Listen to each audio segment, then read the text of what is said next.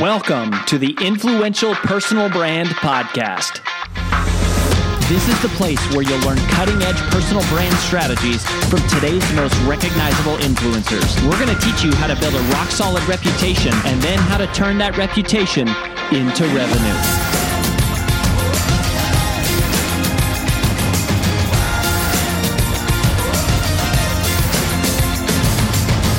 I'm your lead host, Rory Vaden, co founder of Brand Builders Group, Hall of Fame speaker, and New York Times bestselling author of Take the Stairs. Welcome to this special recap edition of the Influential Personal Brand Podcast. In just a minute, you're going to hear myself and my wife and business partner, AJ, do a debrief, recap, and summary of our most recent interview with our big takeaways. But before we dive into that, I just wanted to let you know that people often ask us, what is the first step to building a personal brand? And if that is you or someone you know, then you have come to the right place because we have put together for you a free video short course to help you get started. Just visit firststep.brandbuildersgroup.com to get access. In it, we're going to walk you through what exactly is the genesis of a personal brand and the six key questions that every personal brand must be able to answer, but that almost none ever do. So go ahead and visit again firststep.brandbuildersgroup.com to get started, and we'll see you there. Now, on with the recap.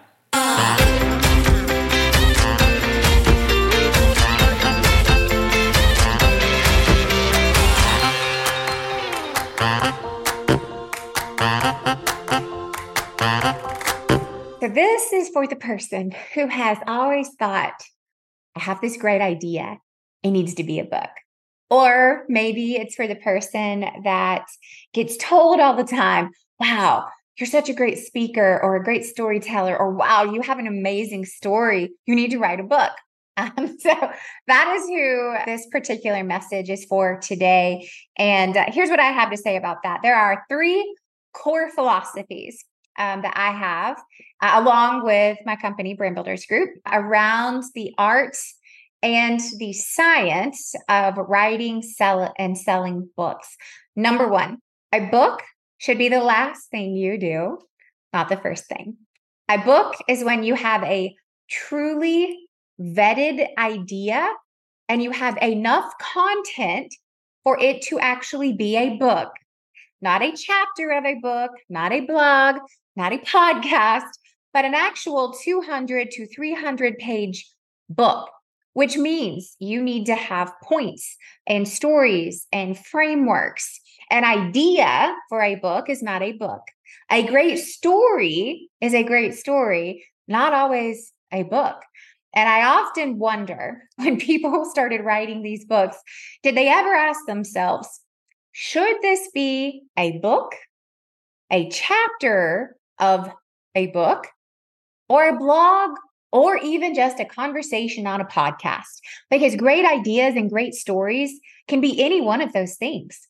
It does not have to be a truly vetted and fully published book for it to make a huge impact.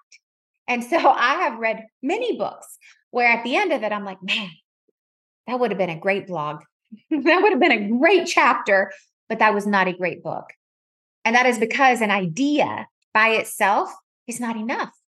You have to have an idea that then is broken apart and separated with chapters. And each of those chapters has to have different stories and points and frameworks that all build together, right? In a through line of what's an overarching theme of this body of work, which we call a book.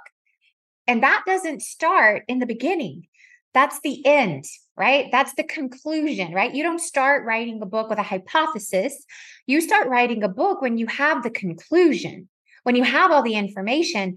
And that takes time. It takes talking about it a lot, writing about it a lot, creating content about it a lot, speaking about it a lot.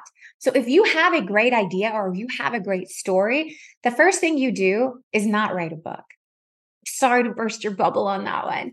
The first thing you do is you start talking about it. Uh, you start blogging about it. Uh, you start writing content about it. You start making videos about it. You start speaking for free or for money, but you start speaking about it. It just needs to be vetted. You need to know what people remember, what appeals to them, what you love talking about, like what stories should you use? And then once you've done that for an adequate amount of time, and I'm not going to put a time frame on there, for an adequate amount of time where you now have an entirely vetted like this is the main theme. These are the points I want to make. These are the stories that support those. And here's what I want to teach people, i.e., frameworks. Then, then you're ready to write the book. But it's the last thing you do not the first thing you do, right? So that's number one is that writing a book is the last thing you do, not the first thing you do. And if you think you have a great idea, start with a blog, right? And then build from there, but don't start with a book. So that's number one. Number two, that is that writing a book is just a piece of the puzzle. It is not the whole puzzle. You have to write a great book with great content. That's the prerequisite, right? That's the given, right? The expectation is that well, of course you have good content. That's why you're putting it in a book, right? That's the prerequisite to enter into the publishing field. And again, I don't care if it's self, hybrid, or you know traditional at the point of writing a book is you think it's going to help somebody right you think that the message that you have will help impact someone to change their life or their business for the better otherwise why do it because it takes a ton of your time, energy, resources, and money. So if it's not going to be something that you're deeply passionate about talking about for a long time, then write a book. Right. So back to this is that writing is just part one. And what most people don't spend near enough time thinking about and planning and executing is the sales and marketing plan. And I did say those in order sales, and marketing, right? If you think that you're going to write a book and send it to your email list, even if you have a huge email list, it will likely not sell as many books as you think. If you have a huge social media following and you think that you can write a book and just use your audience, I think you will most likely be severely disappointed in how even that does not move many books. That's marketing. And I'm not saying you shouldn't do it. Of course, you should do that. Of course, you should market your email list. Of course, you should be marketing it on social media and doing a podcast tour and doing all the things. Yes. But that's not the bulk of what actually moves books. What actually moves books is you, the author, selling. Now, I say you, the author, uh-huh. because you are the best and most well positioned person to make the sale. Now, that does not mean you can't have support and help doing all these things. Of course, you can. But when you think about how do I move books to get them in the hands of people that I think it will actually make a difference in, you literally have to think of old school selling. And here's what I mean by old school pick up a phone and call somebody pick up your phone, text somebody, engage with them. Go speak to their group, go meet them in their office. They need to see a tangible copy of what this book is, why it's important. And you need to start with the people who know you, like you, and trust you the most. So, those are the people who have hired you before, they have paid for your services before, they have worked with you before. They're the ones who were telling you that you need to write the book. Well, if they think you need to write the book, well, then they need to buy a copy of the book, right? But it's like that is sales. You need to pick up the phone and call people and give them a reason to buy these books. And hopefully, you have some people who will buy lots of books at the same time, right? So, bulk sales, as well as the individual orders. But you have to be a salesperson to be compelling enough to go pull out your credit card, click on this link, and give me at least $24.99 to buy this book. That takes sales and supplemental marketing, right? It's not one or the other, it is both. But please hear me when I say it takes a sales effort, a sales plan, which means you actually have to have people to call on. Hi. It's AJ Vaden, and thanks for listening to the Influential Personal Brand Podcast. Did you know that the ideas we share on the show are things we actually specialize in helping you implement? If you want to raise your public profile and turn your reputation into revenue, please visit freecall.brandbuildersgroup.com to sign up for a free brand strategy call with one of our personal brand strategists. Again, that's freecall.brandbuildersgroup.com to sign up for your free call. Talk to you soon.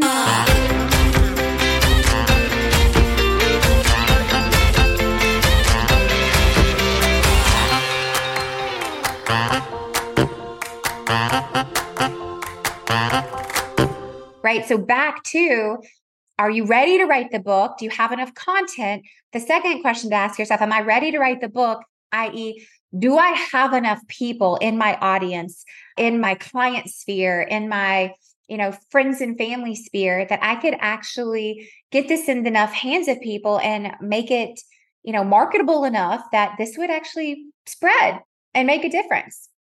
Right. That matters. Now, if you're writing a book just because it's a legacy book and you're like, man, I just want to get what I believe on paper, and I don't care if I ever sell a copy, I'm not going to try to. I'm just going to have some for friends and family to give away. That's a different story this piece of this message is not for you today, right? This is for the person who's going, no, like, I want this book to make a massive impact. I want this to be a part of my business. I want this message to spread. I want this to be in the hands of people. I care deeply about that. This is who this is for. So, number one, the book is the last thing, not the first thing. A second thing is get sales ready. Be sales ready. And then the third thing, and this is not in order per se, but the third thing is you have to know how you want to actually publish the book. That's an important part of this formula that maybe wasn't such a part of the formula 10 years ago and definitely wasn't a part of it 20 years ago.